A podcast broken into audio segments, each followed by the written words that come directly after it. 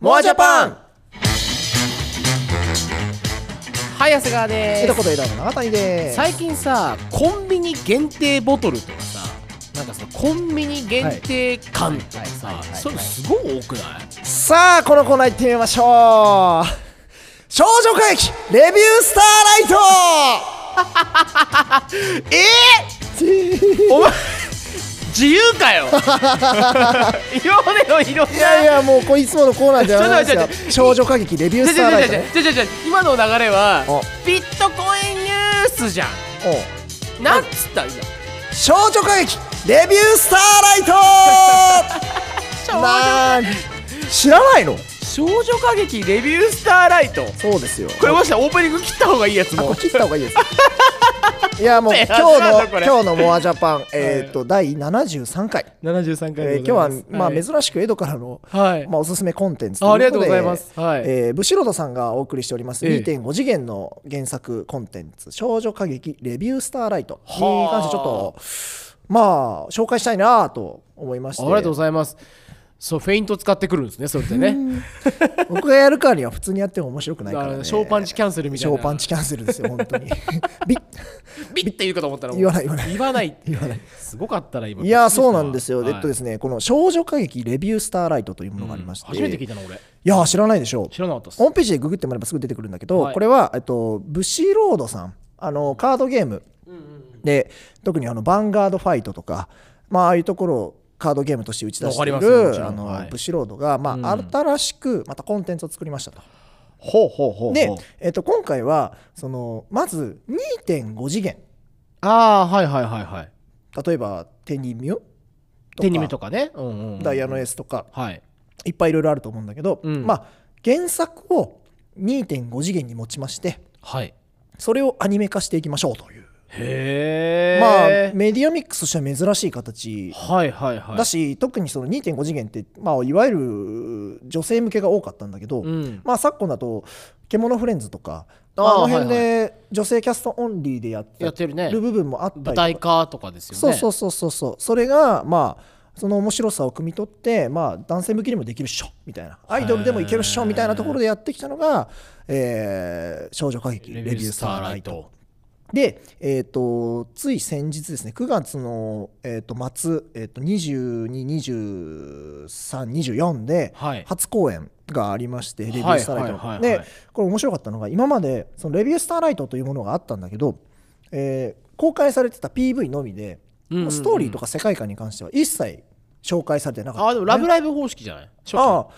そうかもしれないねでもその演劇×アニメみたいなところがあってあもうそもそも表に出るっていうのが決まってないもんね。そうそう正名前直、はねうんその発表されたのが去年いや今年の4月のブシロードのライブかなんかで、へえ戦略新プロジェクトバーンみたいそうなそうそうそうそこで、えっと、キャストが9人発表されて三森すず子さんとかが発表されてこれからこんなことやってきます2.5次元かけるアニメやりますみたいなうんうんうんうんところまでの情報しかなかった、あアニメーションのメインキャストがリアルで繰り広げるそ2.5次元ミュージカルライブなんだそうはあはあだからまあちょっとせっかくなんで、まあ、トレーラーをちょっと一回見てみましあょうか、はいはい見ましょうかここにトレーラーがあるのでちょっと音量の調整があオープニングも流れてオープニングがまだ流れてるねだからえっ、と今公開されてる情報の中では、うん、この PV だけが唯一の情報源というああとライブ行った人はライブ見てるんだよねそうそうそうそうそうおはいはいっとはいちょっと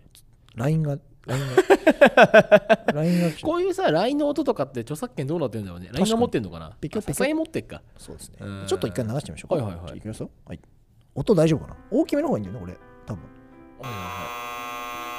お待ちなさいあなたの望んだそのおこあの約束のれアニメなんですかそうアニメなんですよあ PV の方入りはアニメなんだそうへえ少女舞台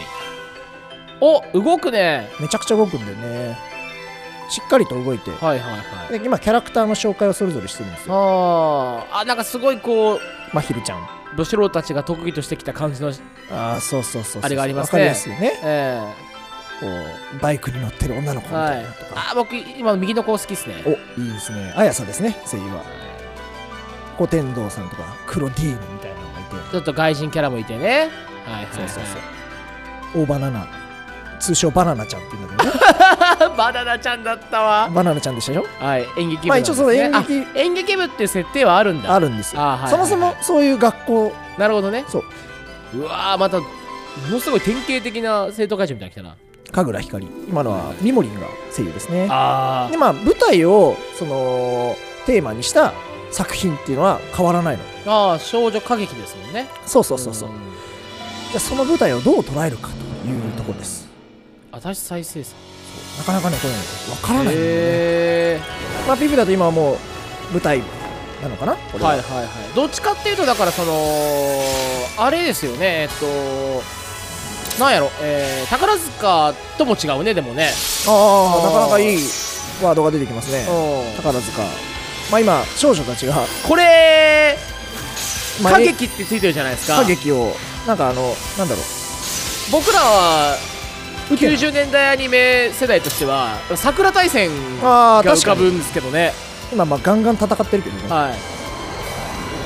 なんかウテナみたいな感じのイメージをしてもらえばいいかもしれないレビュースターライトああウテナねああ世界観というかそのまあ動いてるものはねミュミューージジカカルルとアニメーションにつなぐああそうかもともとそのもうミュージカルとアニメーションが絶対一緒にやりますよってことは言ってるんだそうそうそうあそあうなるほどなでまあこんなストーリーですよとちょっと意味深な感じで終わってっていうそまあ現状そのキャラ誰がいて何をどんな感じですよぐらいしかう、うん、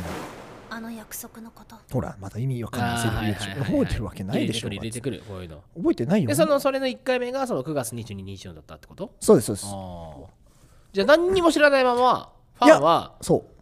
だからこれで見に行くっていきなこりいきなりまさに2.5次元のその男性ファンって今までコンテンツがない中でとはいはいはい見に来いやってなってるわけですよなるほどねしかもこのストーリーレベルうん、全く特に何も言ってないはいもう分かんないでしょだって誰が出るかを知ってるぐらい、ね、してるぐらいだからそのファンしか集まんないでしょって思うレベルなんだけど、うんまあちなみに僕も全然意味不明の状態で行ってるからはいまあ一つというならば2.5次元にちょっと見に行ってたっていうちょっとプあーライプライドはいはいはいはいえっとえー僕が言ってたのは「ヴァンガード」おえー、と一昨年かな一昨年舞台化しましてでヴァンガードがぶ舞台化してその次の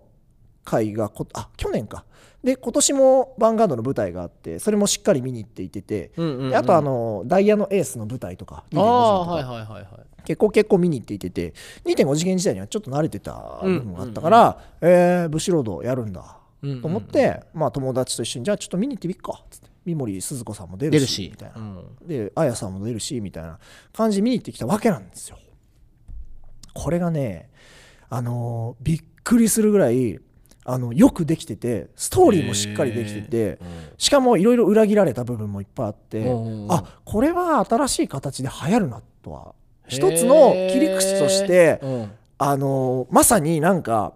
新しいコンテンツが生まれる瞬間を見た気分になったね。ああでもまあものすごくさ演劇主導で言えば演劇的だと思いますよ、うんその演劇って基本的にその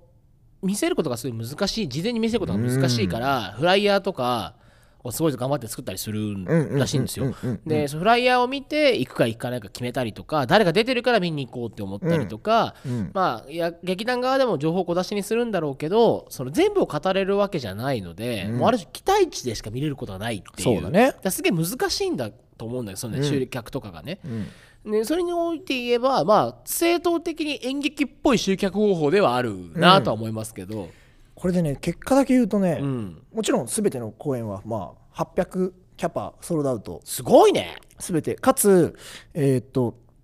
9月の25日かなうんは24日時点での、あのーオリコンチャートがありましてですね、いはいで、えーっとこのアニメの特殊なレビュースターライトの特殊なところといえば、まあ、今風で言うとそのアイドル要素も一応取り取り入れていてうんうんてうんうんまあテーマソングしかり、えーそういったものをどんどん発信していてて CD が、えー、と9月の20日かなには発売してるわけなんですよ。で、えー、となんとですね9月の24日の、えー、とデイリーランキングではいレビュースターライトの CD がえー第4位という、あすごいね信じられない記録を叩き出していたりするわけなんですよ。それでそれさっき「ラブライブ!」の比較にしちゃったけどさいわゆるボラララがいきなり初登場に4位取るようなもんでしょだからこれはこれに関してはすごいんだけど謎だなと思っててうん舞台に紐づいてないからさあ音音がねそうそう舞台あ音はもちろん歌うんだけど、うんあその座組を説明すると一部二部に分かれていてて、はいはいはい一部は1時間10分約1時間10分、えっとはい多分2.5次元の界隈では短いと言われるほ2うほう時間ぐらいが基本なんだけど1時間10分で、えっと演劇が終わって、はいはいまあ、10分休憩を挟んでから30分ライブパートがあるああでトータルで1時間4 5 0分かそうそうそうそうあまーあ珍しいタイプなんだけど、うん、まあもちろんライブもすごく良かったしそうのん歌もちゃんと歌いますよと。うんうんうんうんで今ピーズライブの方でも出演が決まってるので歌の方にもちゃんと力入れてるよへえ PV ではね曲全然出なかったけどああ出てこたねあのね歌もねいいのよあるんすかありますよ PV とかあるんすか PV ないんですよないんだだからなんなら9月20日に発売してうんそこで初めて聞くなんとなくみんなが曲を初めて聞くもう本当にギリギリまで出さなかったし出せなかったかもしれないんだけどあそういった中で一切世界観を説明しないし何なんこれみたいになってる状態の中でスタートしたこの企画すごいねだから20からえ22発売じゃん CD がそうで22から24で舞台じゃんっそうてことは1週間ってことは27日ぐらいまでは係争期間だと考えれば、うんえっ、と舞台に行くんだから先に CD 買っておこううんっていう人たちと、えーなんかわかんないけどとりあえず見に行ってから考えようっていう人たちがちょうど買ってる期間なんだね1週間のうちで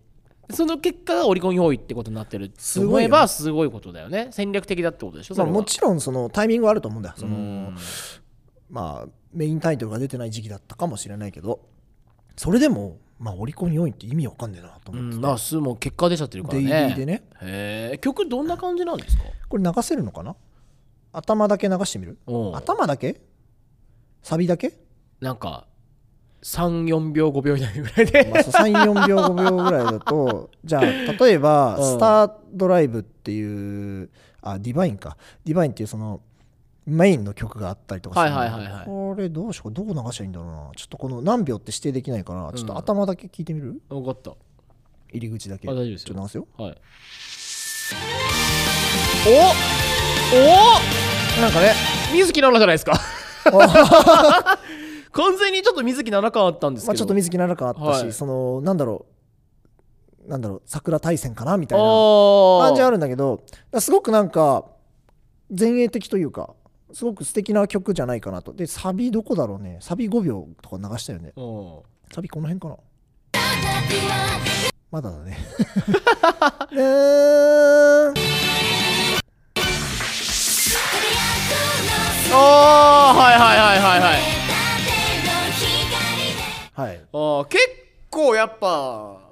ちょっと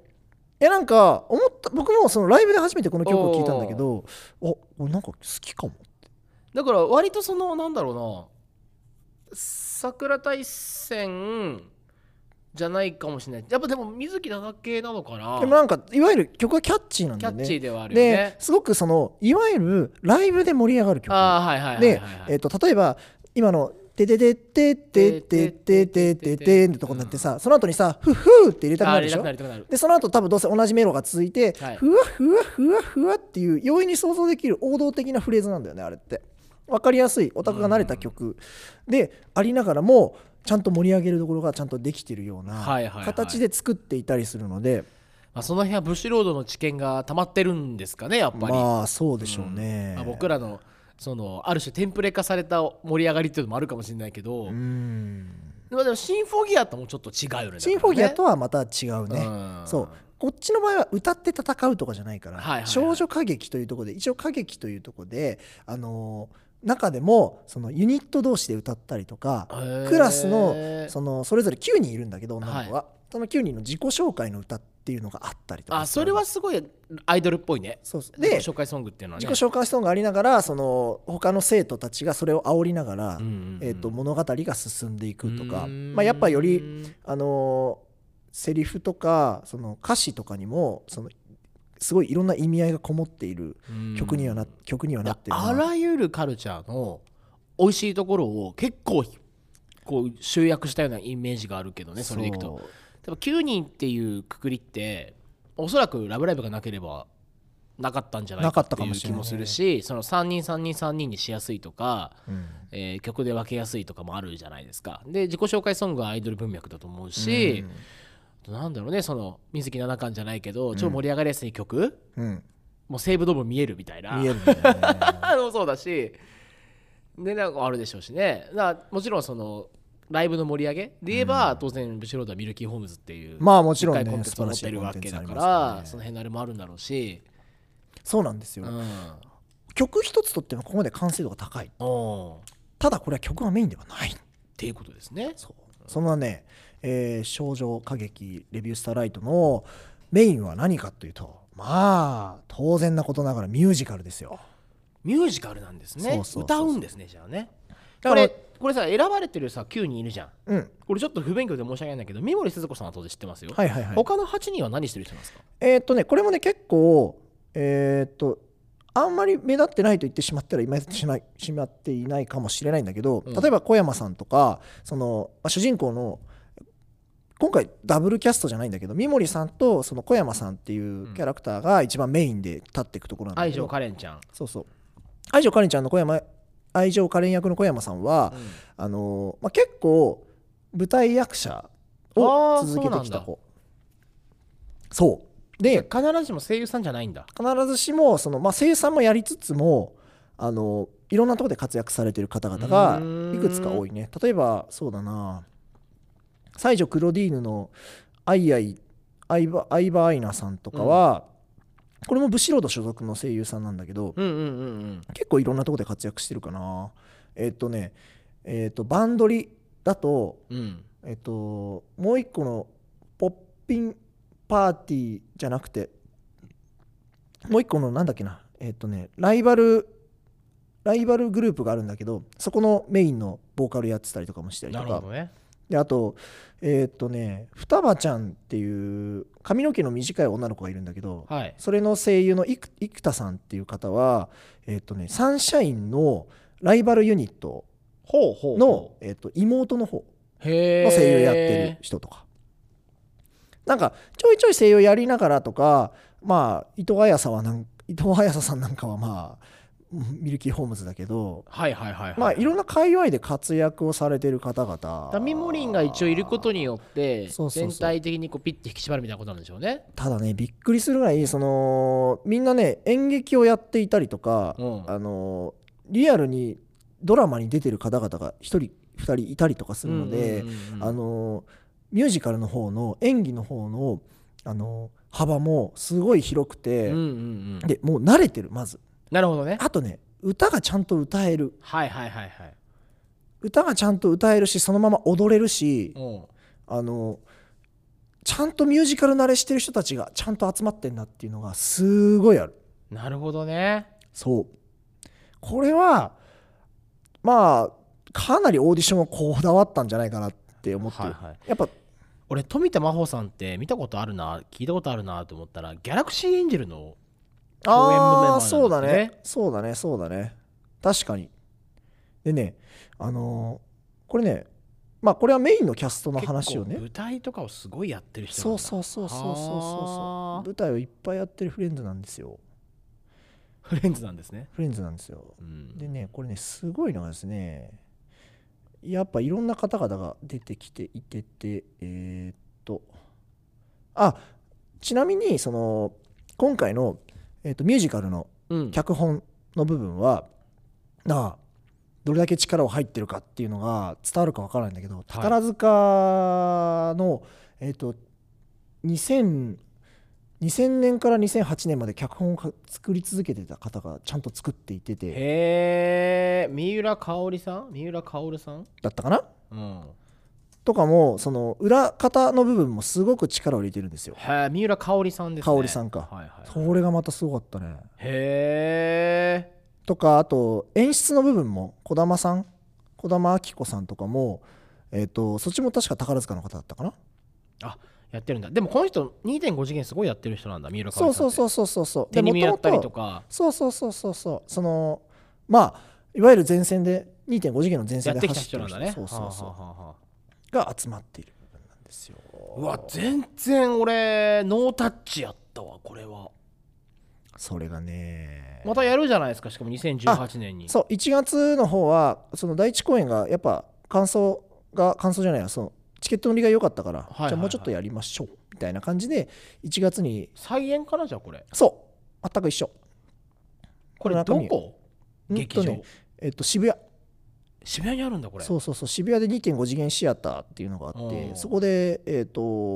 830キャパだったかな結構大きいねそうもう満席場所どこえっとね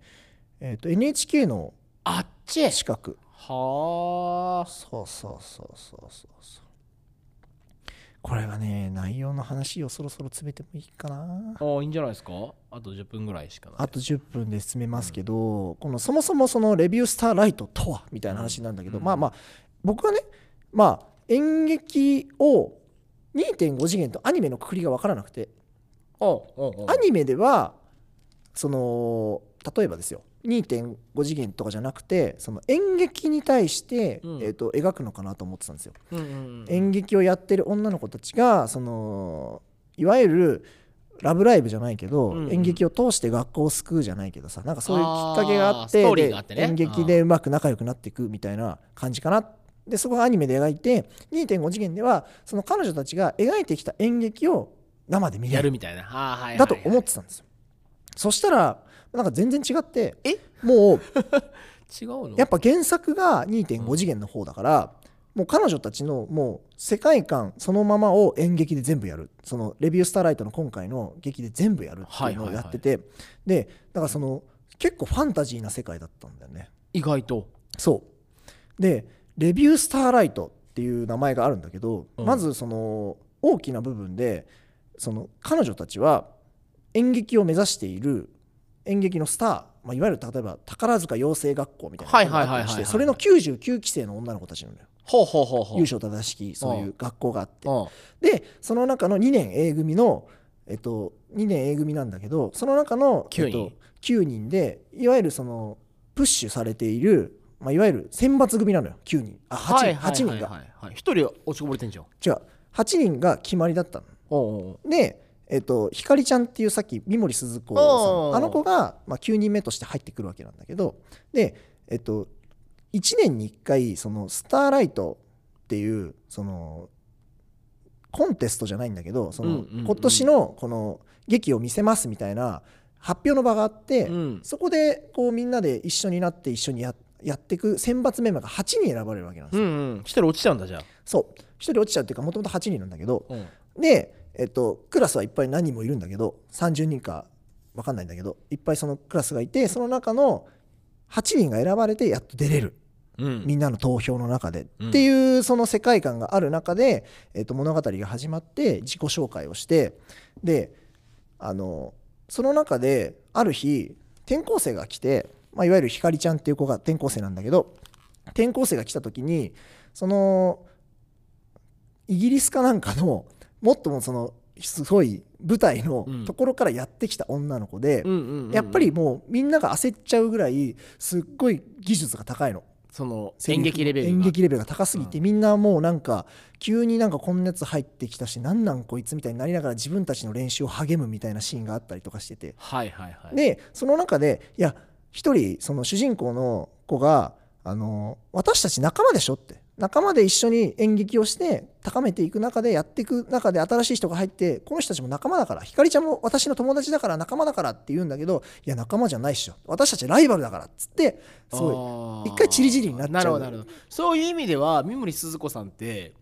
ドンピシャなんだね役的にはそうそうそうそう一番経験値も長くてそうおそらくまあ舞台も踏んできたって意味ではそのイギリス留学っていうことが、そうまあ、彼女の経験を表してるみたいなことがあるのかそうでああなるほどなんかその中でやっぱそのすごい目立つ子がいて、うんいや私はもっと上に行きたいとこんなとこで仲間とか行ってあのちんたらちんたらやってる場合じゃないわっていうそのえっとね天童さんっていう天童まやちゃんっていう子がいるんだけど、うんうんで天童まやちゃんは親がもう一流の演劇のスターなの、はいはいはいまあ、いわゆる宝塚のスターだと思ってもらえばいいんだけど親の2世の話があるから、まあ、めちゃくちゃ期待されててプレッシャーもある中でこんなところで立ち止まってるわけにいかないどんどん上に行きたいんだよねっていう話を担任とかにするとその話が、えっと、校長先生に入ってきて校長先生の役の人が誰だと思うすごいよ椎名ヘキルさんが現れるんだよ えええ俺びっくりした全然思ってなかったそうえ椎名ヘキルさんだろっつってで椎名ヘキルさんがあー もう校長先生ででまああなたたちのねみんなヘキルで出てくるあのなたたちの気持ちはわかると。ならば私たちとかそのこの高校の学校でいうずっと伝わっているしごきに耐えなさい。ほうほうほうでそこでえっとね歴代の声優たちがゾロッと出てくるゾロッとね高田真理子さん出てきたりとかそう 飯塚真由美さんが出てきてとかじゃないのそんなことはない。このしごきに耐えた人だけがやっぱトップスターになれると。ああなるほどでそのねトップスターっていうところのあの謎のねあの大会大会っていうか、うん競い合いのスペースがあってそれがいわゆるそのレビューっていうはいはいはいはい次のレビューとかその大会のことレビューって言うんだけどそのレビューがあって生徒一人一人にある日突然メールが送られるの。おうであなたはこれからそのレビューを受けなさいと。はいはいはいで受けてその8人の中で、えっと、トーナメント戦をしてうんうんうんトップに輝いた人が真のスターになれるんです。なるほどねでそこからがびっくりなんか演劇に対してやるのかなって思ったらえっと急にバトルものになるんですよ。え何殺しちゃっちゃうのえっとね殺し合うわけじゃないんだけど、うんそのレビューっていう場所があってそのレビューの場所に行くとそのステージは生きてるステージなのよ。生きているステージそうとではその与えられた演劇、例えば、えっと、あなたたちはこれから嫉妬というテーマに対してはい劇をしなさい、はいはいはいはい二人ではいはいはい対マンで劇をしなさいはいでそのセリフセリフ一つ一つにステージが答えますと照明が例えば勝手に当たったりとか照明がキラってなったりとかおうおうおう演出がバッ SE がバッああ全てはその人たちがその嫉妬に対するテーマで、えっと、何を言って何をしたか盛り上げた分だうけん、えっと、あなたたちにちゃんとライトが当たるうん拍手が来ますうんみたいなそういう戦いをしなさいえ何これっつってでその結果その戦った先に何があるかっていうとステージにその舞台に立つ人間に必要なのは輝きだと、うんうんうんうんでこの輝きをあなたたちは奪い合いなさいと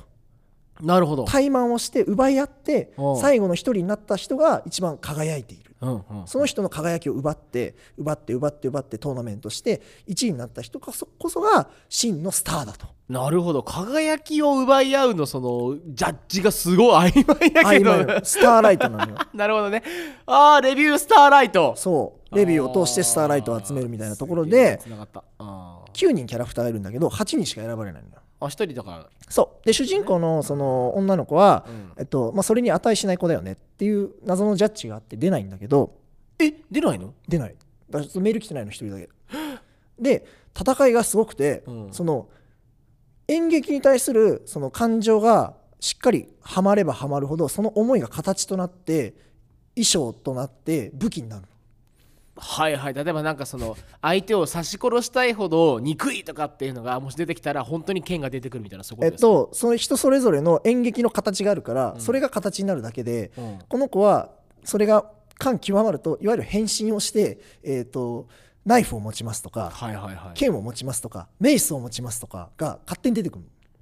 それはもう自分が思ったものだから あ自分に合った武器が出てきてもうそれで、えっとね、殴り合うんだあ最後殴り合いか殴り合いながらそあのー演劇をするのでも最後はでも相手を多分殴って終えるとかってことなんですか殴ってその演劇に対するその嫉妬っていうテーマに対していかにこううまく劇を作れるかっていうところはあはのあはあ優劣でしかなくてそれもまた難しくて心が折れたら負けみたいなレベル、はいはいはい、もうあなたの演技にはかなわないわはい、なんかすごい複雑ではあるめちなゃくちゃ複雑なんだけどそれも例えば嫉妬とか憤慨とかがテーマになるわけなんだけどそのテーマに対して相手を罵ったりとあーか、うんその中で「でも私は」っていうところを見つけながら「そんなことない!」バッみたいな なるほどね演出が入ったりするのがまた面白くてあーじゃあ本当にこっちはうーんある種エチュードを見てるような気分で見るんだねそうそうそあうーでそれの現れが武器とな武器となってあれは多分演出だからあれなんだけど、まあ、実際戦うんだけど武器となってぶつかり合っている演技力の差だよみたいなっていうのをうんずっと表現し続けているのよ。うーんでまあそれはそれであのまあそんななんか演技力で戦われても普通に分かんないから確かにバトルモンにしてもらった方が分かりやすいわっつ っていうぐらいな感じでそれがちゃんと見てもらえば分かるんだけどしっかりねそんなにね違和感なく描かれてるのよえーどっちが勝った負けたってのも見えなんかねわ分かかるるんだそう例えばえっとね輝きの奪い合いの姿が見えるんだうそうえっとねイスルギ双葉ちゃんっていうその単発の女の子がいるんだけど、うんその子の武器がえっとねあのバトルアックスなんだけど ごついなでそれとあの仲がいいね花柳薫子ちゃんっていう子がいるんだけど、はいその子があのーすごく仲良くてそのこの世のテーマは何だったかなちょっと忘れちゃったんだけど、まあ、2人で結局戦うことになっちゃってああーのー結構その双葉ちゃんの方が運動はできるからあはいはいで運動できると戦っているとちょっと劣勢になってくるんですよあの薫子ちゃんが。はいでいろいろ言い合いをしてる中でもう私は負けを認めましたっつってもうあなたとやるのはあのちょっと辛いですっつって負けを認めるんだけどさあとどめを刺しておくんなましいみたいな感じになるんだけ どおう双葉はその、まあ、実際その言い合ってたけど薫子のこと好きだからできないってなった瞬間に薫子がバーンっつって騙されたわねみたいな感じでスパーンってとどめ刺すんだうけんどなるほどね とかそういう本当に活劇のような感じになってたりとかもしててあーおこれはこれはこれでおもろいなと思ってうんてでそういうのをやり取りしていく中でじゃあその愛情カレンえっとのけ者にされてきた主人公の女の子がどう入ってくるかっていうところもめちゃめちゃちょっと注目してみてほしいんだけど国目になれなかったこれ多分ねねアニメがどういう形でなるか分かんないからあんまりネタバレしたくないんだようんね。いやなんかすごく異形のものだっていうのは分かるし、なんだろうな盛り上げ方がすごい上手だよね想像性がない想像っていうかその想像がつかない展開にするのもううまんいしそうそうそうそうでそこでやっぱそのじゃあ女の子たちを競わせる時にどうしたらいいかっていう時にさ演劇させてジャッジさせるのって個人の感情があるから無理だけどバトルにしちゃいいじゃんっていうのはすごい武士道っぽいというか、まあねあのーうまいよねでアプリとかゲームにもしやすいじゃないですか、うん星の輝きの奪い合いみたいなことにすれば、でそういう意味ではなんか本当いろんなもののそのシンプルにその2.5次元とアイドルのなんとかのミックスってことじゃなくて本当いろんなカルチャーのメディアミックスなんメデだィアミっックてスだとい思ううよ気がするあな。のそうあの今回のそのいわゆるシャープ1なんだけど今回のうんあの演劇舞台のとこってだからすごくその2人2人の関係性がしっかり描かれてててこの2人はまあ戦って、えっとライバル視とか、えっといわゆる嫉妬であったりとか、うんうんうんなんかこの子を奪われちゃうんじゃないかみたいなところで戦っていたりとか、えっと、もっと私は目立ちたいのになんでみたいな、うんで友情の部分であったり私だあなたずっと私のことついてきてただけでしょみたいな、うんそういうちょっと結構重々しいバチ話をバチなんだね結構。これあー一番最初にやって、まあ、それで戦って最終的にはもう話しちゃうと、まあ、みんな仲良くなって大団円であまた別の敵を倒して終わりみたいな感じなんだけどこれ1話でやっちゃうとこの先もう一回レビューあった時ってなんかどんどんどういたうだことなんだろうっていう仲悪くなるだけじゃんみたいなのはあったんだけど、まあ、その上で続きも楽しみだなと思いつつなんか2.5次元の可能性をすごく広げていきながら、えー、ともう毎回毎回歌うしあこの形としてはすごくハマる可能性があるなとあー新しいものを作ってくるような感じそうそがうそうするってことかそれはだから見といた方がいいと思った今でしょしかも、そう今うん、だから可能性はあると思ったんだよへーただ演劇ってさわかんないんだけど俺キャパシティの限界があると思っててあーあるあるあると思うそれは広すぎちゃゃダメだと思ってるんだようね、ん、ででもライブをやったりとか歌の方でも、まあ、謎に4位とか入っちゃうからうんあそれがどっちの方向に伸ばしていくのかあーそうなるほどね、いわゆる2.5次元の形を壊すのかはいはいはいはいとかその先を考えると結構面白いんじゃないかなと思ってだからある程度以上のキャパシティは無理ってことだもんね可能性としてはあるだから多分ねうん今後この800人キャパで続けていくとしてもチケットマジで取れなくなるあそっちじゃないかなと思うけどね1500行って1500とかうん